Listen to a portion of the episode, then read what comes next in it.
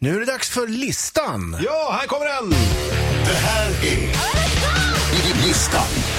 Och idag ska vi räkna ner de starkast spelande rockbanden. Just det. Det är alltid intressant. Det, det där är ju eh, lite prestige verkar det som. Ja, det verkar ju som det. Eller har varit en gång i tiden i alla fall. men- Ja. Ja, nu tror jag det är mer prestige att låta bra än att låta starkt. ja, det ligger något i det tycker jag. Mm. Eh, Vi har på plats nummer fem Deep Purple, 117 decibel. Mm. Det, det, jag tycker inte, det låter inte så jävla kraftigt starkt ändå kanske, eller? I alla fall, det här var ju 1972. Ja. Så att det är väl, eh, för den tiden så kan jag tänka mig att det var ganska Ja. starkt. Jag vet att det finns en liveplatta med Deep Purple där eh, det är någon snubbe som presenterar bandet.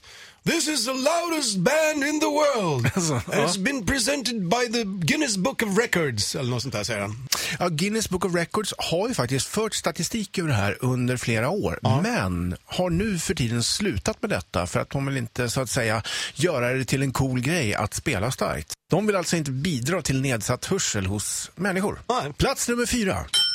The Who. Ja, det är bara engelska band än så länge. Ja, vad ligger de på för eh, decibelnivå? 126 decibel. 1976 Ja, ja, ja. satte de det. Eh, vi fortsätter nedräkningen alldeles strax här på Rockklassiker. Du lyssnar på rockbranschen på Rockklassiker. Det här är listan. Plats nummer tre delas mellan Led Zeppelin och AC/DC.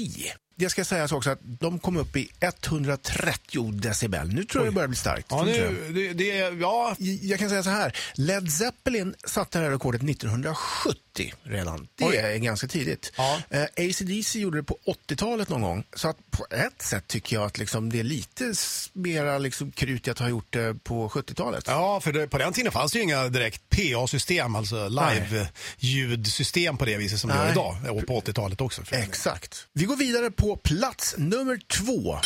Hittar vi Kiss.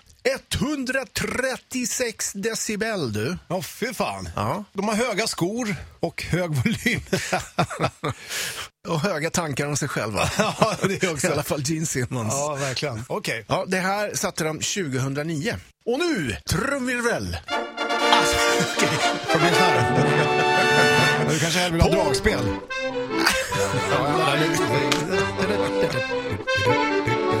Hej!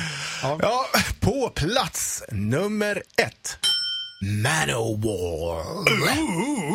Djurhudsbeklädda vikingatyperna där. Och vad har de bräkt ur sig för decibel då? Ja, 139 decibel. Alltså en decibel ifrån den här 140-nivån där, du, tror, ja. där det händer någonting väldigt o- otrevligt. Men det ska sägas att det här är inte helt officiellt. Det är Okej. de själva som eh, hävdar att de har spelat så här starkt. Okej. Och när man har pressat dem lite så visar det sig att, ja, i alla fall på en soundcheck. så att... eh, De var själva där och kanske gubbarna de jobbade med då. Ja, vi skiter i det här.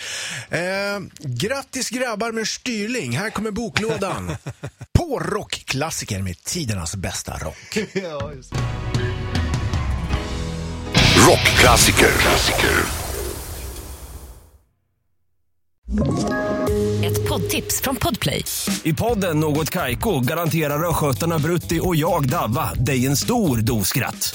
Där följer jag pladask för köttätandet igen. Man är lite som en jävla vampyr.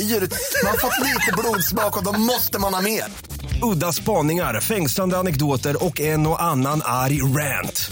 Jag måste ha mitt kaffe på morgonen för annars är jag ingen trevlig människa. Då är du ingen trevlig människa, punkt. Något Kaiko, hör du på Podplay. Därför arkadeinerna.